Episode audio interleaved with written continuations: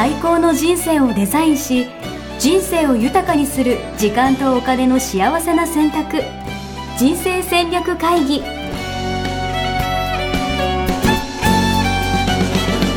の番組は将来の仕事やお金人生にもやもやと不安を抱えている皆さんに元資産運用のプロキャリアとお金の戦略を同時に考える人生デザインコンサルタントの高頃もさあやが過去5年間延べ1700人の人生を望む形で豊かにしてきたメソッドを時間とお金の選択という切り口からお伝えしてまいります。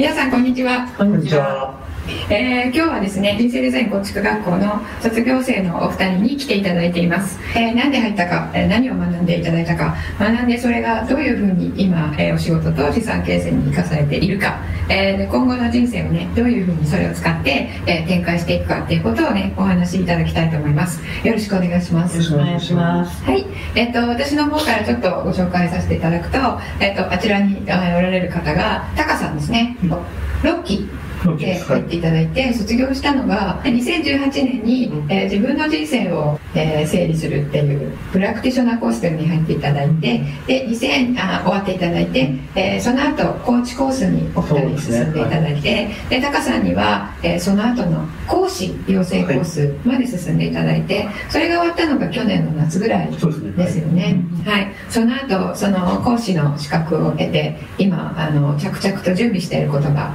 えー、タカさんありますのでそれのことを後ほどお伺いしたいと思います、はい、よろしくお願いします。はい。でこちらに、えー、おられる女性は、えー、千春さんです。はい、はい。えーと、千春さんは企業の研修講師を、えー、20年という長い間、えー、してらして、えー、で同じ期で入っていただいて、はい、えー、でコーチコースまで進んで、えーと、去年卒業されたんですね。はい、はい、じゃあ卒業して1年経っているお二人なんですけれども、えー、その子の話も含めて聞いていきたいと思います。じゃあ、えっ、ー、とタカさんからなんですけれども、えー、入っていただいた時の状態ですね、教えていただけますか？あの迷える子羊。そんなふうには見えなかったんですけど、うん、迷える子羊だったんですね、もともとあれですよね。もう不動産そうです不動産賃貸業はやってました、はい、はい、それはうまくいってました。はい、はい、どこが迷える子羊だったんですか？以前はそのお金をあるだけ使ってしまうタイプだったんですけども、うん、あの50代半ばになってですね、うん、ちょっと将来のことも考えると、うん、お金を貯めなきゃいけないということに気がつきまして、でお金を貯め始めたんですね、でもお金を貯めてるだけだと面白くないというか、で投資をしてみようと思ってですね、えー、っと自分で少し勉強したり、はい、あとは投資スクール通ったりしたんですけども、どうもその自分が理想とする投資ができてないっていうか、うん結果もうまくいってないし、なんか理論的にもどうなのかなって自分で不安を感じるような状態だったんですね。うん。うん、あ結果もうまく出ないし、はい、そもそもその理論が、うん、えー、納得できない。そうです、うんうん、そういう状態でした。なので、資産形成を学びたいっていうのが一番強かったです。あなるほど、はい、はい、あの、えー、人生デザイン構築学校は資産形成とキャリア形成と、えー、中央思考というね3つの柱でやっているんですけれどもそのうちの資産形成を主に学びたかった、はい、最初そうでした。はい。はい。ありがとうございます。千春さんの方はどういう状態だったでしょうか？はい、えー、私はあの、まあ、研修の企業の研修の講師としても20年以上あのやってましてで特に、えーまあ、問題なく順調に、えー、毎年やっていたんですが、まあ、20年ぐらいやってると、えー、いろいろこうこのままでいいのかなとか、うん、あのまあ、ちょっと仕事の仕方ももうちょっとこう変えていきたいなとか、まあ、そういう思いが出てきてはいたんですが、うん、あんまりこう行動には移せなくて、うん、でそうこうしてるうちにじゃあそもそも一体自分は何がやりたいのかなとか、どうしていきたいのかなってこう自分のことが分からなくなってきちゃってですね、ですごくなんとなくこう辛くなってきた時にちょうど、はい。まあ、やはりこれも何かのご縁だと思うんですが、あの GDS のことを知ったっていう感じです、はい、はい、ありがとうございます、まあ、20年あの研修講師やられて成功されてたんですけれどもあの働き方がこのままでちょっといいのかなっていうふうに思い出したっていうことですかね。そうですね。まあ、な何かこうやってまあ、あの楽しくなくなってきたというかね、うん、なんか仕事にあまり前向きにちょっと慣れなくなってきて、うん、なんとなくこう自分の中であ面白いというか、前本当にその前向きに前のめりになれないようなところがありましたね。はい。これをこのままもうずっとこの先、うん、このままのあのやり方でやっていっていいのかなっていう、ね。えー、思いとかが湧いてきたっていう感じですね、はい、それでじゃあ何をしていきたいのかなと思った時に、うん、自分が何をやりたいのか分からなかったっていうことを発見したってそうですね。なんか自分のことが一番分からなくなっちゃったっていう、うん、そんな感じでした、ね、そうですよね、まあ、今日の2人はあの、えー、もうご自身のお仕事ではうまくいっていてしかも長いことをやられていて、えー、世間的にはとても成功していらっしゃるっていう、えー、状態、えの2人なんですけれどもあの中の方では、まあ、このままでいいのかなとかもう少しこういうふうにしていきたいんだけどどうしたらいいかわからないというそういう葛藤を抱えていたということですよね、はいありがとうございます。あのこういう方もね結構多いと思うんですよね。あの、えー、長くやってきたからこそ、えーと、とある日ある時突然眉毛が出るっていうね、はいありがとうございます。じゃああの学んでいたあ忘れてた。タカさんの精神性の方の状態、はい、あのどういう状態だったかっていうのを。精神性低かったです。でそれはあの自分の、えーと、性質だし性性質っていうかオリジナルなもんだし、うん、それはしょうがないと思ってたんですね、うんで、えーと、JDS 来て説明会を受けた時に僕は資産形成やる気満々できたんですけども、実はそれには精神性が大切だってことに気がつきまして、これは大変だと。精神性を向上させなきゃいけない。ってでどっちにも力を入れようということになりました、なるほど、何が何をもって低いと思ってたんですかね？あのよく家族に言われたのは、あのお父さんテレビ見ながら文句言うのやめてって 言われてました。はい。じゃあちょっとその辺の話も後でも少し聞いていきたいと思います。はい。はい、じゃあですね、えっと、入っていただいて、え主に習得してよかったものは何があるでしょうか？まずはまあ資産形成が僕は、えー、と5割ぐらい重要だと書いたので、はい、資産形成を学学びまして、うん、で本当の、えー、と資産形成の正しい理論っていうのが分かったっていうのがすごいかった、うん、正しい理論。正しい理論、はい、分かったっていうのが初めて分かった、うん、これすごいなと思いまして、でそれとそれでも自分で実際にやってみてですね、うん、で結果が伴っていると、うん、いうことですごい安心できました、うん、なるほど。はい。ありがとうございます。正しい理論っていうのはねあの私理論をすごい大切にしているんですけれどもなんでこういうふうにやるかっていうのをねあの、えー、理論立てて説明してからやっていただくんで、そこの部分ですかね、はい、はい、ありがとうございます。あの特に、えーと、やっていただいてその理論の部分でな何があの走行したと思いますか？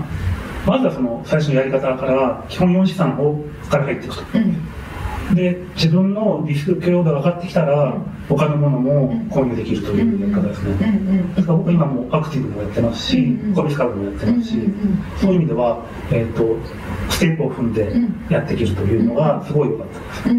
す、はい、その分散分散が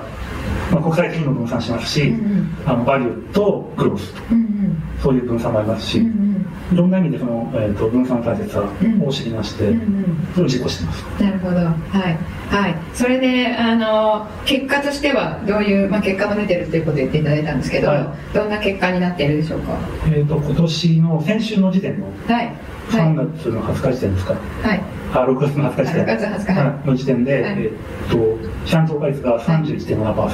えっ、ー、と、今年の。今年の。今年の、えー、去年の年末からの資産の増加率が31.7%。はい。ありがとうございます。それは3月のあの時期も投資をしていてっていうことですね。はい、はい、ありがとうございます。っていう形の成果を出していただいていると。はい、ありがとうございます。じゃあ、千春さんの方ですけれども、習得したことで、えー、良かったこと何かありますか？はい、えーとまあ、まずはその私は価値観を出すのがとても大変で、あの本当の真の価値観が出るまで、普通の方多分1か月ぐらいですよね、皆さんそのぐらいだと思うんですけど、はい、私あの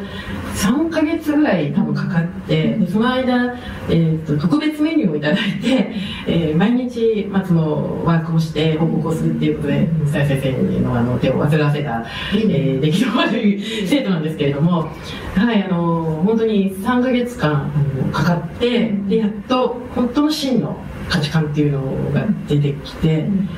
でそれが全く思ってなかったというか、えー、あそれなんだとだから辛かったんだっていうようなことがもう全部そのつながってでもそこからですねやっぱりあのじゃあそれを大事にこれから生きていけばいいんだっていうことが分かって。にもう一言でも楽になったっていう感じです、もう辛かった気持ちがもう本当にストッとこう楽に、はい、なってます。その、えー、これだから辛かったんだっていう、えー、最初に出た価値観っていうのは、何だったかお話しいただけますか、はい、ありがとうございます。えっとえー、最初に皆さんと同じようにまあやって、えー、割に早くストッとこう出た価値観は完全に他者評価を得ることで、えー、自分でも覚えてるんですけど、えー、人に認められる、結果を出して認められるっていうそれ以外ないでしょっていう感じでもうあのすごくあの饒舌に多分あの時、えー、語ったと思うんですけど。も、でそれ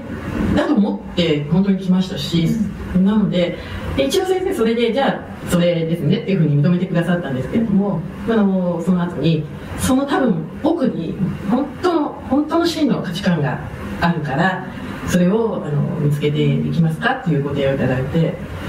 それがあるならもちろんそれを知りたいと。うん。逆に言うと多分その他者評価だとすごく楽に出たってことは、あまり今までの自分と多分変わらないんだろうなっていうこともどっかで感じたので、じゃあその奥にある本当の真の価値観っていうのを見つけたいなと思ってそこからやっぱり3か月、うん。かかりましたね、はい、そうですね。あの最初に出た価値観も結構言葉としてはこう、えー、素晴らしいもので、えーと、そういう価値観でよかったんですけれどもあのやっぱり人の評価をもらうことが価値観の方って、えー、とても多いんですけれども、えー、それだとあの結果が人に左右されるんですよね、うん、なので、えー、自分として自分の価値観を大切にして生きてますって言った時に自分は大切にしてるんだけど幸せ度合いが人によるっていうことになってしまうので、えー、なかなか価値観に生きて幸せですっていうふうにはならない、うん、のとこれも人によるんですけれどもその3ヶ月のワークをやりこなせるかっていうのもあの関係してくるのであの千春さんやりこなせるかなと思って、えー、やってみますかっていうふうに聞いたんですよね、うん、そしたらあの即答で帰ってきまして、えー、で3ヶ月ねあの毎日やっていただいて、えー、であの本当の価値観出していただいたっていうことですよね。はい。ありがとうございます。はいじゃああのそれが、えー、分かって出てどういうふうになったかっていうことですね、えっと、タカさんの方は精神性の方もあの低いってことで自覚してらして、はい、で習得いただいた暁には、はい、それはなんかあの向上した感は自分でありましたか？そうですね。人に人からの評価が変わってきたっていうんですかねあの久しぶりに会う友達には「お前変わったな」って、えー、雰囲気が違うって言われて、えー、でなんか話してると、うん、あのすごい説得力があるっていうか納得感があるんだけどって言われるようになりましたね、えー、どんな話をしてる時ですか、えーと、自分の仕事の話って、うん、あとはよく相談されるようになって、うん、その相談に対して、もうあの答えっていうか、うんうん。えー、相談も受けるようになった。受けるようになった、えー、でその回答が説得力がある、そうですね、うんなるほど。あとあのテレビに文句を言ってるって、はい、あれはどうだったんですか？す。っぱりなくなりました。あすっぱりなくなったんですね、褒められました。なるほど。乾かないとか。よかったです。はい、はいえっとあれですか？あのミッションが見つかって、はい、それあの、コミュニティを新しく作ったっていう話聞きました。そうですね、うんうん、あの最初その自分は何者かっていうのの問いに対して、普通の男性だったら仕事関係とか、そういうことになってくると思うんですけども、僕の僕の、えっと、お父さんっていうのは自分のメインの、なんていうんですかね、えっと、ライフワークみたいなのを感じたんですね。で、それが基礎になって、で、最高の価値観を出したじゃないですか。で、自分が提供するものが分かって、で、ミッションを出した時に、じゃあ誰にそれを提供するのかっていうのがつながったんですね。で、僕のそのミッションの、えっと、提供する相手っていうのは、自分と家族と仲間のためにっていうすごい狭い範囲なんですけど、それがすごい自分ですごい腑に落ちて、でその人たちのために僕は活躍するんだ、ということでコミュニティを作り、もともとあったコミュニティなんですけども、あのもっと自分たちのために、お互いに援助できるような、助け合うことができるようなコミュニティ作りを今やっています。なるほど。そのコミュニティもその元々の仲間が拡大なんですよね、はい。そうんうん、それがミッションの中に表現されている、うん、えっと、家族と仲間のためにっていうところで,、はい。うん、そういうふうに向かっていったんですね、はい、ありがとうございます。あとはその自分が提供するものはこれだっていうのが分かったので、うんうんそれを積極的に提供していけるなと思いました、なるほど、はい。はい。ありがとうございます。はい。そしてあの学んでいただいたことをもとに、はい、なんか大きな展開があったっていうお話聞いたんですけど、はい以前から本を出そうという思いがあったんですけども、コンテンツが定まってなかったんですね、なんとなく出したいなという感じで、で今回その JDS で学んだことをこれをコミュニティメンバーに伝えようということで、えー、と本を書くことになりまして、えー、と書き終わりました。書き終わったんですね、はい素晴らしい。いつ頃出版ですか？えー、9月に予定して9月、はい、あの今収録しているの6月なんですけれども、はい、えー、9月9月出版ですね、はい、楽しみにしてます。もう題名決まったんですか？題名はですね、えっ、ー、と中高年の、えー、資産形成と人生をデザインする。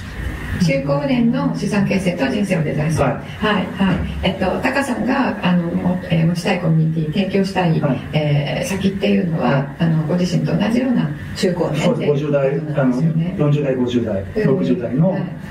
まあ、いわゆる中高年の人たちの資産形成と人生、はい、ということであの該当される方は？ぜひお手元に持って。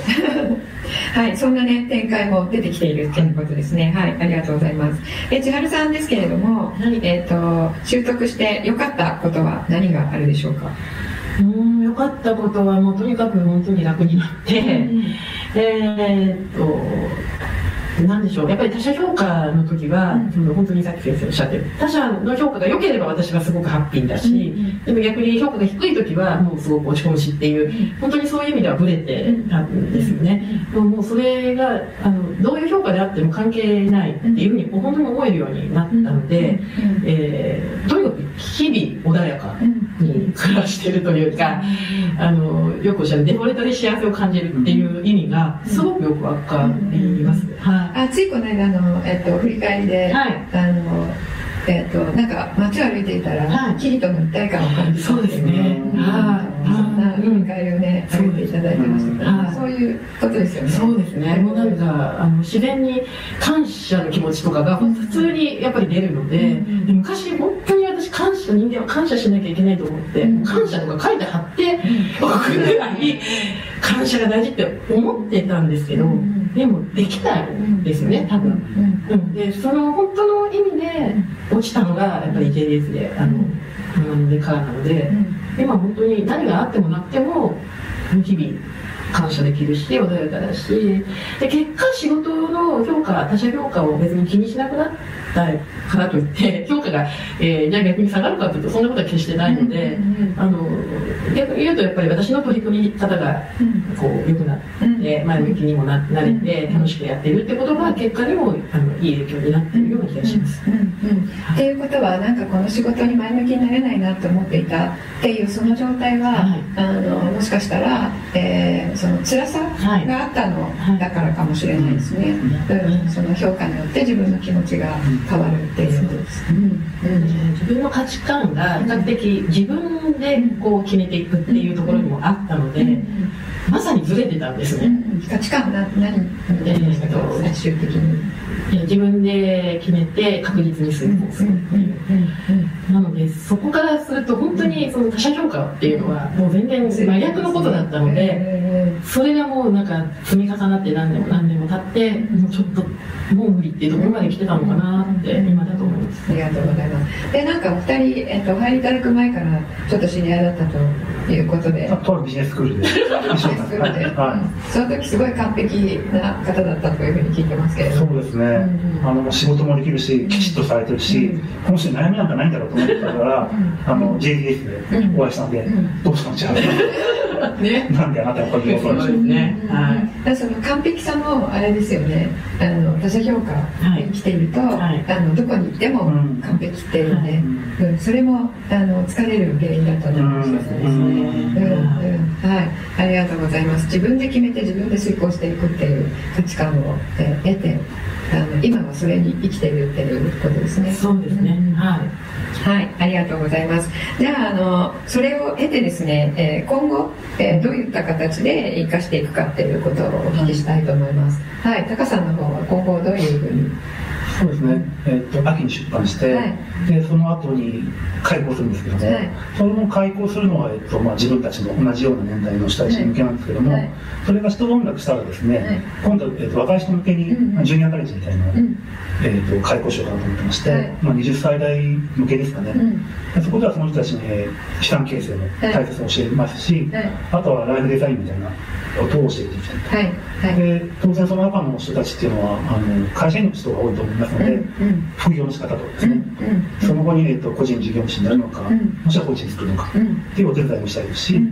で本当に僕はそれは面白いなと思った事業には、まあ、出資したいとか、そういうことを考えてます。なるほど。じゃあ今後まず、えーと、今後第一の、えー、目標としては、えーと、中高年向けの、はい、えー、スクールを、はい、えーと、それは、えー、同じですかね？本当資産形成と人生を、えー、デザインしていく。そうですね。セカンドキャリアもセカンドキャリアも考えてもらうなるほど、中高年の方向けですので、はい、セカンドキャリアっていうことですね、なるほど。でその後は、えー、ジュニアの方にも向かって、で副業をやりたいっていう方にはあのそれはねもうもともと本業本副業を手伝うのが本業ってなんですけどい。ろいろ手広く。副業大好きですからね、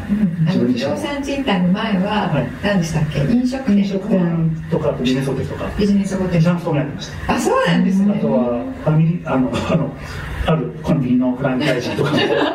ってましたしレンタルルームとかもやってました。えー、いろいろ手広く多角化経営をしてたんですね。うん、なのでそのビジネスを教えるっていうのは、はい、もうプロなのでじゃあ若い方は、えー、人生設計の一環としてそれもお伝えしていくという感じですね、はい、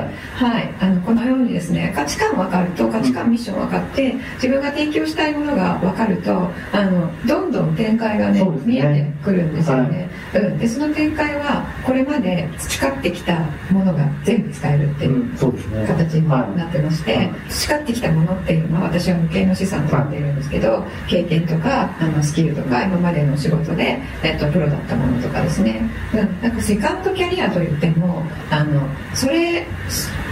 今までやってきたことから何ができるかって考えるとすごく狭まってしまうんですけれども今までやってきたことを捨ててですね価値観とミッション何かっていうことを考えてそれを満たすものをやろうとすると勝手に過去に培ったものは使えるようになるっていうね、えー、そういう方程式になると思うんですが、そのまんまってことですね。うんうんこれから活躍するって感じですよね。これからですね。はい。はい、えー、同年年齢言ってもいいですか？六十歳です。はい。はい、っていうことなんですよ。なのでお入りいただいたのは五十八歳の時だったっていうことですよね。うねはい、うん。あのよく六十歳程度の方で程度の方って言って 六十歳ぐらいの方であの今から間に合いますかってことをねよく聞かれるんですけれどもあの関係ないですね。あの六十でも七十でもあの価値観とミッションが分かった段階で人生って結構あの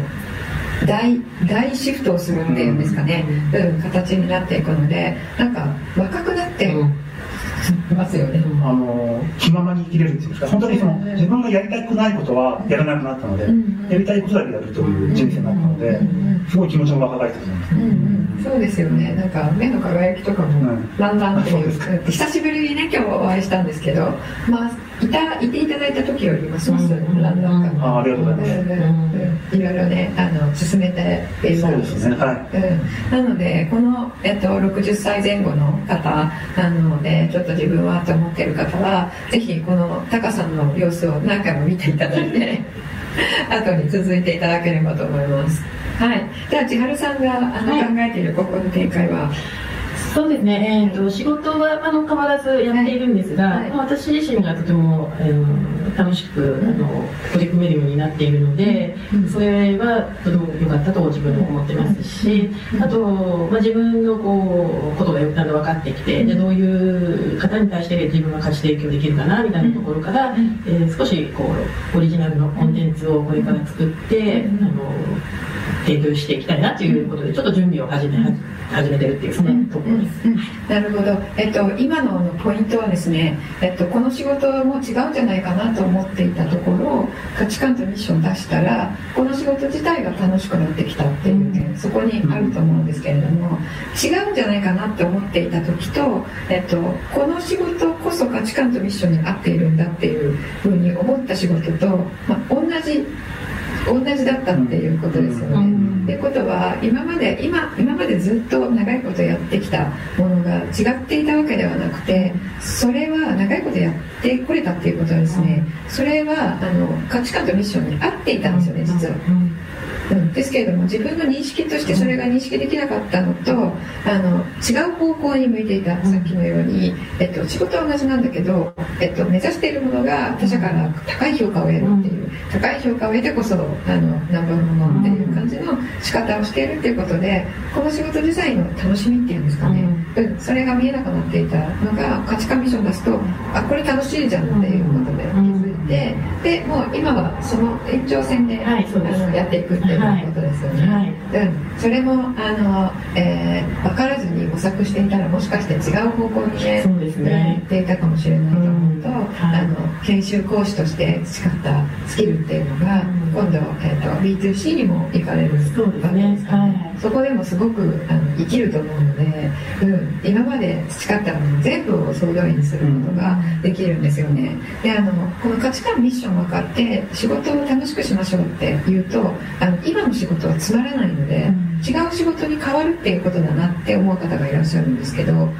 えー、私がお伝えしている中の7割ぐらいの方は今の仕事が逆に面白くなるっていう方が多いです、でそこでもうなんかあのフェードアウトしそうだったのが逆にリーダーシップとってあの今の仕事で新たな展開を見せる方がとても多いですね、うん、それのあの、えー、歩く実証に、えー、いただいているっていうことですね。はい。ありがとうございます。じゃあ、えっと、最後にですね、えー、この学校に、えー、入学を考えている方に一言、えー、ちょっと迷われている方に何、えー、かアドバイスがあったらお願いします。そうですね。あの人生においてですね、うん、遅すぎるってことはないし早すぎるということもないと、うん今がちょうどタイミングと。僕らその JTS になった年が今考えるとですね、うん、いろんなことを経験してちょうどいいタイミングだったの。と、うん。うん、分かるんですね、ですからあの迷うことはない。と、いいと思ったらもうすぐ飛びつくと、独断そう決が一番いいと思います。ありがとうございます。はい。じゃあ千春さんははいそうですね。あのえー、私も、ま値観を出して、えー、で精神性ですね、えー、重要思考も学んででキャリアのことももちろん考えてであのずっとこの仕事をやっていこうっていうふうにやりたいっていうふうに、まあ、思えてでじゃあその稼いだお金をもっと有効活用するっていう意味で資産形成のことも学んでそれあのやっぱり全部つながっているので、うん、どこというよりも全部を学んであの本当に今卒業してあだから今こういうふうになっているんだなってすごく思うんですよね。なのであの価値観出しただけでもないし、えー、精神性の重重要思考を学んだっていうのもすごく大きかったし、でもその今度じゃあ資産はっていうと私本当にそういうところ全く無知で、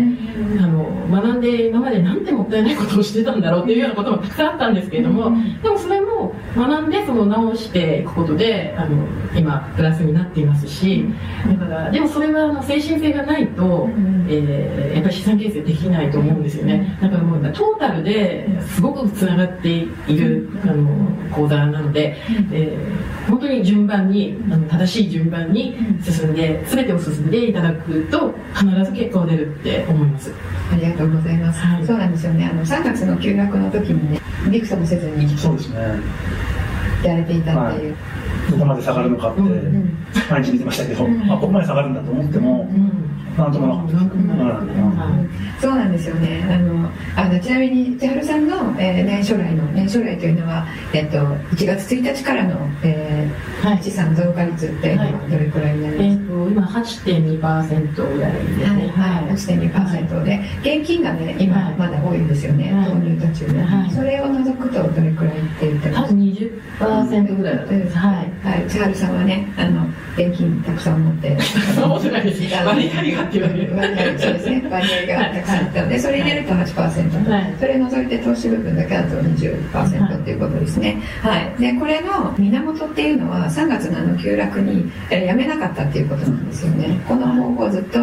続けていたっていう何も変えず続けていたっていうことなんですけれどもこれがあの精神性がねあの伴っていないとできないんですよね、うん、で世間ではあのえもう売ってもいいですかっていうね、うん、こともね聞かれたそうそうなりましたよね、うん、あの普通はそうなっちゃうんですよね、あそこでで売っていたら今もったいないっていうことに、ね、なっちゃいますよね、うん、であの私の受講生さんは皆さんあの全然あの時穏やかに、えー、入れましたと、えいう方があのほとんどでしたので、えー、それがね、えー、精神性があの資産運用の結果を作るんですよね、はい、私よくあのスキルの部分だけ習いたいんですけど精神性いらないんですけどってすごく言われるんですけども、うん、あのお断りしているんですが、うん、えーと、お断りしていてよかったなっていうふうにね、この3月見てて思いました、うん、うん。ね、あなんか認識していただいた感じですかね。もうね、やっぱ3月の時は、ものすごいマイナスの赤い数字が、あの、まあ、で出るんですけど、ああ、すごいなっていう、こう淡々と、あらあらみたいな捉え方でいる自分に驚きました。多分、もう例えば前だったらきっとどうしようって思ったんだろうなっていうふうに思うと、もうやっぱりその精神性ですよね。そこが整っていたので、えー、穏やかにはい、粛々とという感じで見られたので、やっぱり資産形成の前に精神性を学んでおくっていうその順番がすごく大切だろうなと思います。ありがとうございます。これ分かっていただくことがすごく難しいので そう受講生さんにねそう言っていただけるとすごいあの助かるんですがあの精神性って言ってもですねあの脳の部分のね使い方の書き換えとか、えー、そういったところも含めての、えー、精神性っていうことなので知らない間にね変わってるっていうことを、あの体験いただいたと思うんですけれどもそれどうするかっていうのをね、えーとえー、1日集中講座の方でお伝えしていますので、えー、そちらの方に、えー、ご興味ある方はいらしていただければと思います。はいじゃあ今日はあの長い間お二人に時間取っていただきましてありがとうございました。ありがとうございました。タカさんと千原さんでした。ありがとうございます。ありがとうございました